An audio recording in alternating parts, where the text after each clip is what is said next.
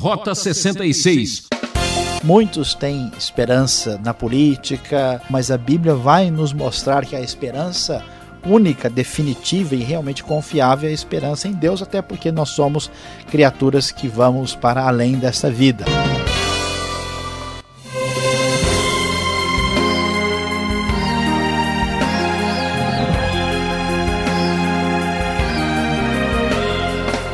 Eu já sei, você está esperando e a sua vez chegou. No ar, Rota 66, um programa feito para ninguém perder a esperança. Você sabia que o que mais mata a humanidade não são as doenças e nem as guerras, e sim quando o homem perde as esperanças? O pastor Luiz Saião vai apresentar o estudo Esperança para uma Nova Humanidade em Gênesis capítulos 9 e 10. Chamo a sua atenção para essa aula aqui no Rota 66. No programa de hoje do Rota 66, nós vamos ver Gênesis capítulos 9 e 10, vendo o tema Esperança para uma Nova Humanidade. Depois do dilúvio, depois da destruição do grande julgamento de Deus sobre a humanidade, Agora nós temos Noé com toda a sua família numa terra nova já sem habitantes. E quais os desafios que vão surgir nesse novo contexto quando Deus traz a sua bênção sobre Noé? O primeiro grande desafio que surge no novo cenário é a multiplicação da própria população. Deus abençoa Noé e seus filhos e diz: ó, sejam férteis, multipliquem-se e encham a terra. Agora, a nova humanidade precisaria ser formada, uma ordem semelhante àquilo que foi dito ao próprio Adão, para que a terra pudesse ser povoada novamente depois do grande julgamento divino que atingiu a todos. Ah, e nesta nova situação há uma espécie de mudança. Existe uma ideia no texto bíblico que a terra antes e depois do dilúvio, sofre muitas alterações. Parece que nem Noé tem consciência de tudo. Nós vamos ver que a vida das pessoas vai mudar, vão viver menos do que viviam anteriormente. Há uma nova uh, atitude com relação à dieta humana. A partir de agora, Deus permite que o homem se alimente de carne, o que não acontecia anteriormente. Uh, mas há uma proibição clara nessa dieta provavelmente uma referência à questão da própria violência. Versículo 4, a ordem de Deus é que não se poderia comer carne com sangue, porque o sangue é a vida, conforme nós lemos aí no próprio texto bíblico. Ah, e quando se fala sobre o sangue, aparece o texto bíblico dando uma ordem muito clara de que não se poderia derramar o sangue ah, do homem eh, de maneira criminosa, de maneira homicida, sem que isso fosse cobrado por Deus. O versículo 6, inclusive, uma poesia ah, no texto original, diz que quem derramar sangue do homem, pelo homem seu sangue será derramado, porque a imagem de Deus foi o homem criado porque a violência havia sido uma das principais razões porque Deus destruíra a terra por meio do dilúvio. O homem foi criado por Deus e, sendo criado por Deus, ele é a imagem de Deus. O versículo 6 enfatiza a realidade quando diz: Quem derramar sangue do homem, pelo homem seu sangue será derramado, porque a imagem de Deus foi o homem criado. Isso estabelece a ideia de que o ser humano possui uma dignidade especial, diferenciada. O homem é criatura de Deus, mas ele não é simplesmente como as plantas e os animais. Ele foi feito à imagem e semelhança de Deus.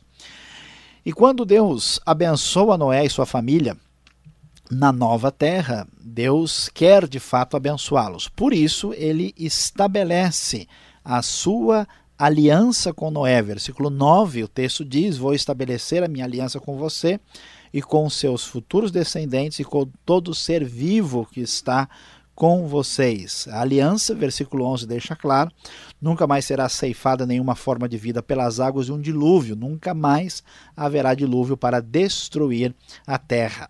Aquela a ideia da aliança que já havia sido pronunciada no, no, capítulo de número 8, agora está claramente definida no capítulo 9. É importante ressaltar que na antiguidade, ah, na região ah, dos povos semitas, havia dois tipos de aliança: uma aliança que era condicional, é, onde as duas partes tinham que ah, cumprir o seu papel para que a aliança fosse validada. E uma outra aliança era uma aliança incondicional, na qual aquele que propunha aliança estabelecia a, a, a possibilidade clara de que aquilo iria acontecer independente de qualquer uh, circunstância. Portanto, aqui Deus estabelece um tipo de aliança que é uma aliança incondicional, ou seja, Deus vai manter a sua promessa de que a terra não será destruída plenamente por um dilúvio, conforme nós lemos aqui no versículo de número 11. Para comprovar isso, um sinal tinha a, a aliança tinha um sinal concreto. Esse sinal concreto foi a manifestação do arco-íris que renovava a grande misericórdia de Deus. Prosseguindo o capítulo 9, nós vamos encontrar um, episódio, um acontecimento surpreendente. Noé, é, como agricultor, plantou uma vinha e embriagou-se, aparentemente sem saber de que isso poderia acontecer. Muitos acham que por causa das novas condições da terra depois do dilúvio, e então acabou ficando nu dentro de sua tenda. E então o seu filho Cam viu a nudez do pai, foi contar isso aos irmãos, e os irmãos então, com todo respeito, se voltam para cobrir o pai, e por causa disso Cão recebe uma maldição que atinge a sua geração e é, recebe uma grande reprimenda da parte do Pai de Deus, ah, trazendo um problema para a sua futura ah, geração. Nesse caso, nós vamos ah, descobrir ah, que é, Cão o que fez não tem nada a ver com qualquer conteúdo sexual, como algumas pessoas erroneamente sugerem, mas a sua postura foi de profundo desrespeito e falta de consideração para com o seu próprio pai, ah, trazendo então problemas para a sua futura genealogia, o que trataremos um pouco adiante.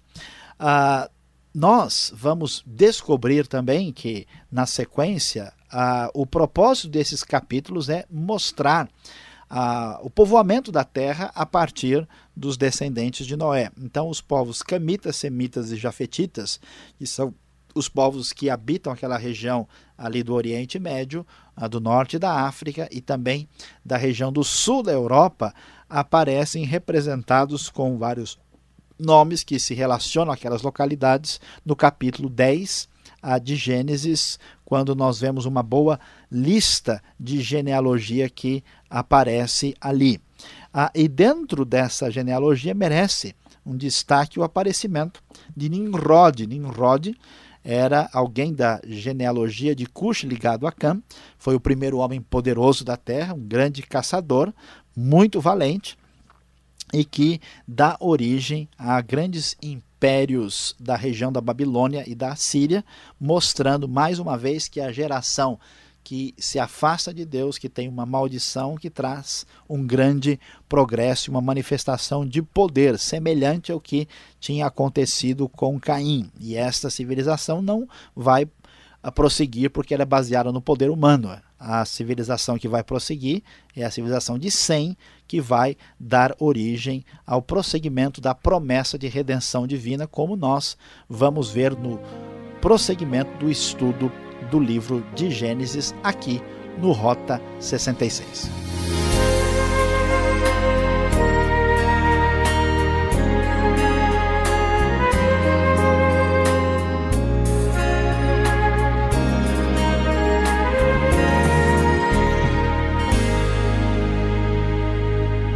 Esse é o programa Rota 66, o caminho para entender o ensino teológico dos 66 livros da Bíblia.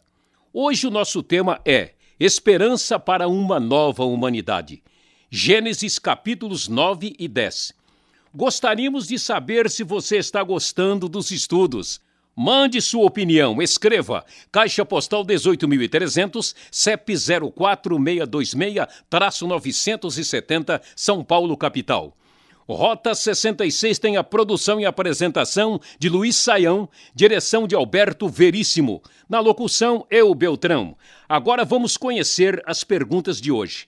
Preste atenção.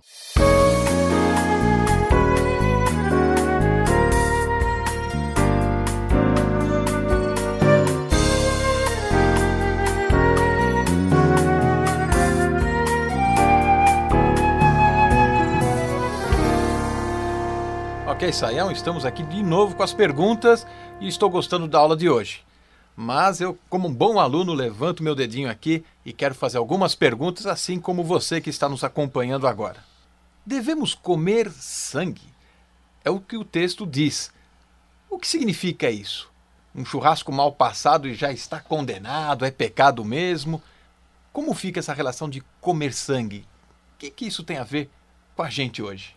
Muito boa pergunta, Alberto. Uh, de fato, nós precisamos lidar com essa questão, porque ela aparece aqui de maneira muito clara. Deus diz para Noé que não se pode comer a carne com sangue. Isso vai ser repetido na lei. E a ideia é a seguinte: é, o fundamento é, é uma espécie de respeito especial pela vida, porque quando algo perde o sangue, ele perde a vida. O símbolo máximo dos, da vida no Antigo Testamento é o sangue. Então, a grande é, questão uh, está em ver como isso é tratado no Novo Testamento. Uh, muitos cristãos, pelo problema da sua consciência desse texto, realmente têm dificuldade e não comeriam sangue de jeito nenhum, isso deve ser respeitado. Agora, a questão do comer sangue uh, em si, no Novo Testamento, não tem a mesma atenção que tem no Antigo porque no Antigo Testamento isso tem um aspecto mais ritual, mais ligado ao contexto do Antigo Testamento. Mesmo assim, no livro de Atos, capítulo 15 e 20, uh, isso é repetido como um elemento proibitivo no Novo Testamento, mas provavelmente visando uh, a questão dos judeus e gentios convivendo dentro da mesma comunidade. Então, a ideia de Jesus é que qualquer alimento que é ingerido não produz nenhum problema espiritual. Essa questão hoje deve ser decidida a partir da nossa consciência, a partir do nosso relacionamento com o nosso irmão, e não é uma proibição, mas deve se respeitar as pessoas que acham que, mediante o que esses textos dizem, não devem comer de jeito nenhum. Bom, o ensino de Jesus é claro, né? O mal não é o que entra pela boca, mas é o que sai da boca do homem. Ok, mais uma, aproveitando a sua boa vontade na explicação aqui. A nudez de Noé. O que foi que Cã fez de tão grave assim, né? Para ter, receber toda aquela maldição e que situação constrangedora foi essa? Bom, Alberto, uh, essa questão é um pouquinho complicada, porque uh, existe uma pequena confusão. Aqui a Bíblia fala que Cão viu a nudez de Noé uh, existe uma expressão hebraica lá em Levítico que se fala de descobrir a nudez, que tem um significado de relacionamento sexual. Aqui a expressão hebraica é outra, o sentido não tem nada a ver com sexualidade. O problema está aqui na perspectiva cultural diferente. Para nós, especialmente nos nossos dias, infelizmente, ver a nudez é um negócio tão comum que até as pessoas já não ligam muito para isso. Mas na antiguidade, no contexto hebraico, isso é considerado muito sério muito mais sério ah, quando você faz isso com uma pessoa que merece um respeito tão extraordinário como o pai. Então, ver a nudez do pai e achar que isso é uma coisa comum, que você sai contando uh, para quem está lá fora, sem, sem problema nenhum, revela que Cão tem um relacionamento problemático de desrespeito, de ruptura profunda com Noé. Aquele episódio, vamos dizer, foi a gota d'água. E, portanto, ele mostra que a sua relação com o pai é complicada. Por isso, como a relação com o pai é problemática, a relação dele com os filhos e descendência vai ser prejudicada em função do seu desrespeito uh, profundo e sério, o que no Antigo Testamento é muito grave. Tá certo. Então, como é que vai ficar assim Cã em relação à região onde ele vai habitar. Ele vai embora e leva consigo uma maldição. E pela posição geográfica, parece que ele vai lá para a África. E aí, tem alguma relação Cã com, digamos, a miséria ou com a situação uh, deste país hoje ou du durante a história toda? Esta pergunta ela é importantíssima. Por quê? Porque, mais uma vez, a Bíblia mal interpretada dá origem a grandes desastres e más interpretações trazem até grandes crimes na história. Uh, durante muitos anos, uh, muitas pessoas praticaram escravidão e trouxeram grandes problemas para o continente africano, se baseando nisso. Não Can deu origem a, aos a, habitantes de todo o continente africano e, portanto, eles estão amaldiçoados, são miseráveis e sofrem, e, aí, e sofrem, aí está a explicação disso. Isso ainda teve a razão que os filhos de Cã, Put, por exemplo, quer dizer Fut, ou Put quer dizer Líbia, Cush quer dizer Etiópia e Misraim quer dizer Egito. Isso ainda reforçou essa ideia. Mas o, o erro é grave porque o, o assunto do texto não tem nada a ver com os povos propriamente da África subsaariana. Eles teriam a ver com alguns camitas lá em cima, mas a maldição especificamente caiu sobre Canaã. Canaã é filho de Cã e tem a ver com os cananitas.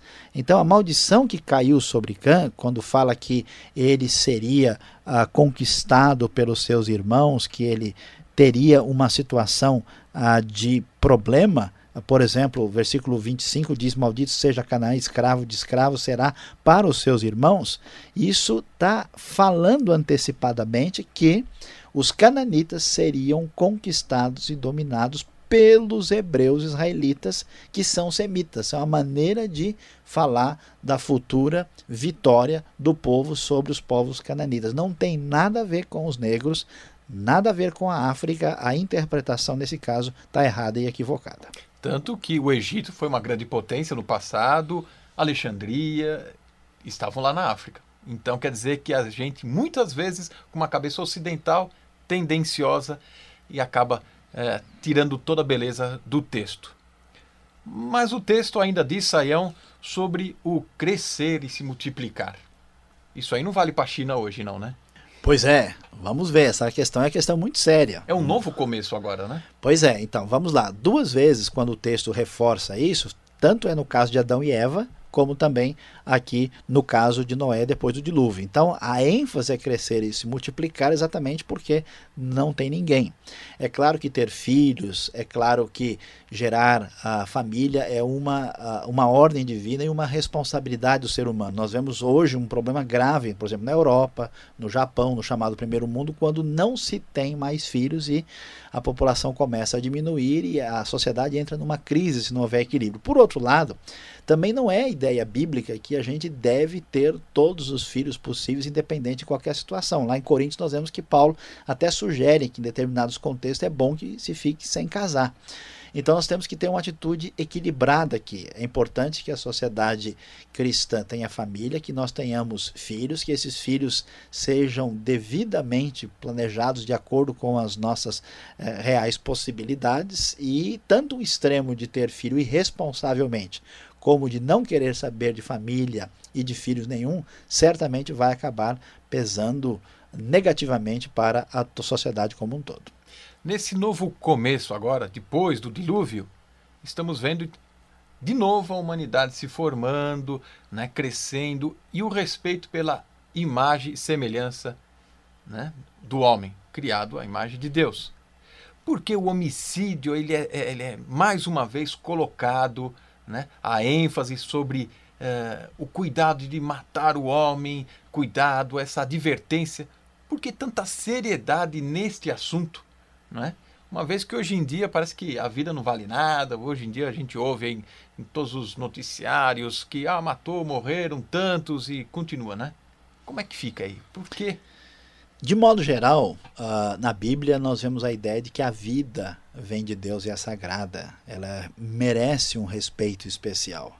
E no caso da vida humana, mais ainda, porque a vida humana, o ser humano foi criado à imagem e semelhança de Deus. Ele é de certa forma, uma espécie de representação diferenciada de Deus aqui neste mundo. Portanto, a grande questão é que matar um ser humano é muito diferente de matar um animal.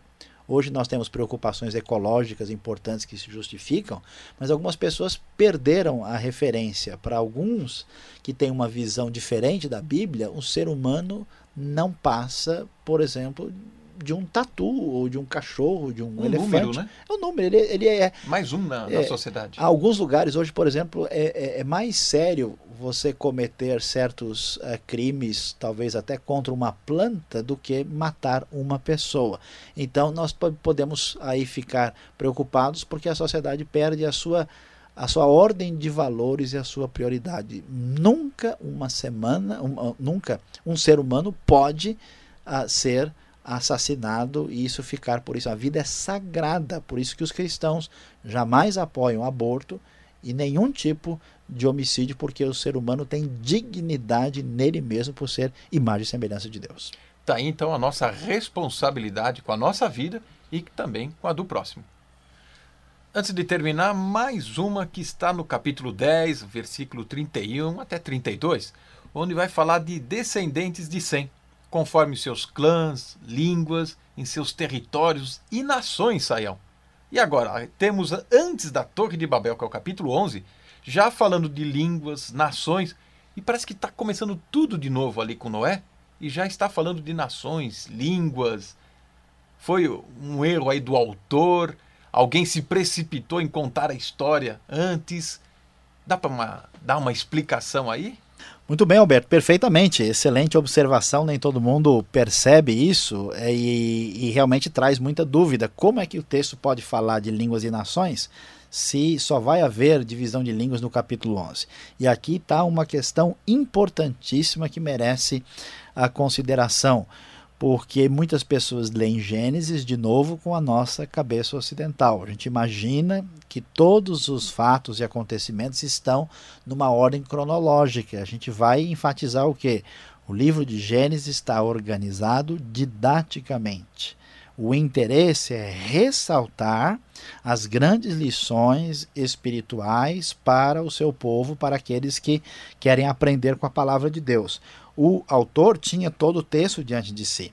Ah, é claro que o detalhamento das línguas aparece no capítulo 11. Do ponto de vista cronológico, 10 e 11 estão invertidos, mas não é problema para o autor ou o organizador final do livro, porque o que importa é a lição. Então ele prenuncia. Ele está falando, houve uma divisão, aqui estão todos os povos, foram parar lá e foram divididos por línguas. Agora, como é que vai ser essa história de línguas? Vamos ver no capítulo 11 porque a cronologia não é o fator mais importante, mas sim a questão didática. É assim que nós entendemos capítulo 4 e 5 e a gente reorganiza a nossa mente para entender o livro que foi escrito numa perspectiva diferente da nossa. Agora sim, agora vou prestar mais atenção no próximo programa. Obrigado por enquanto e fique com a gente.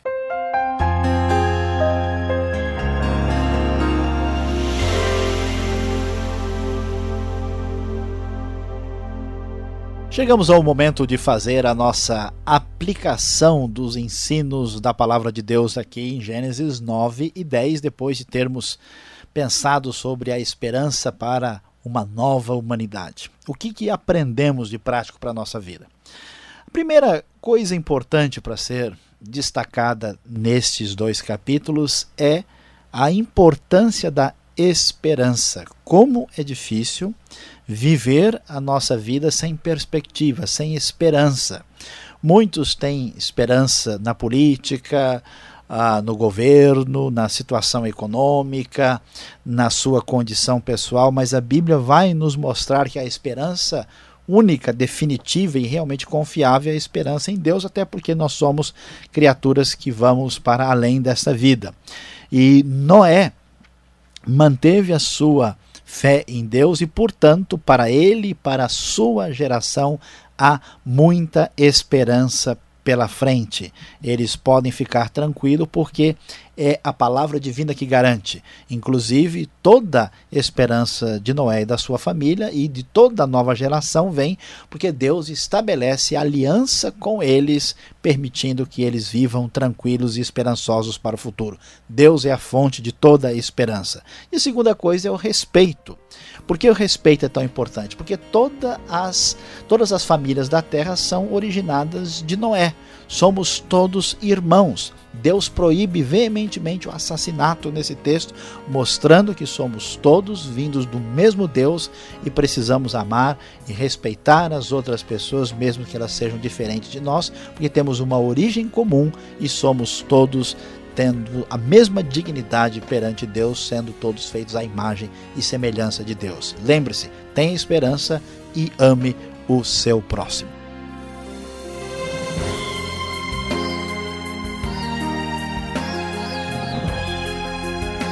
O programa Rota 66 vai parando por aqui. Espero você no próximo programa nesta mesma emissora e horário. Contamos com a sua audiência, hein? Fique com a paz de Cristo.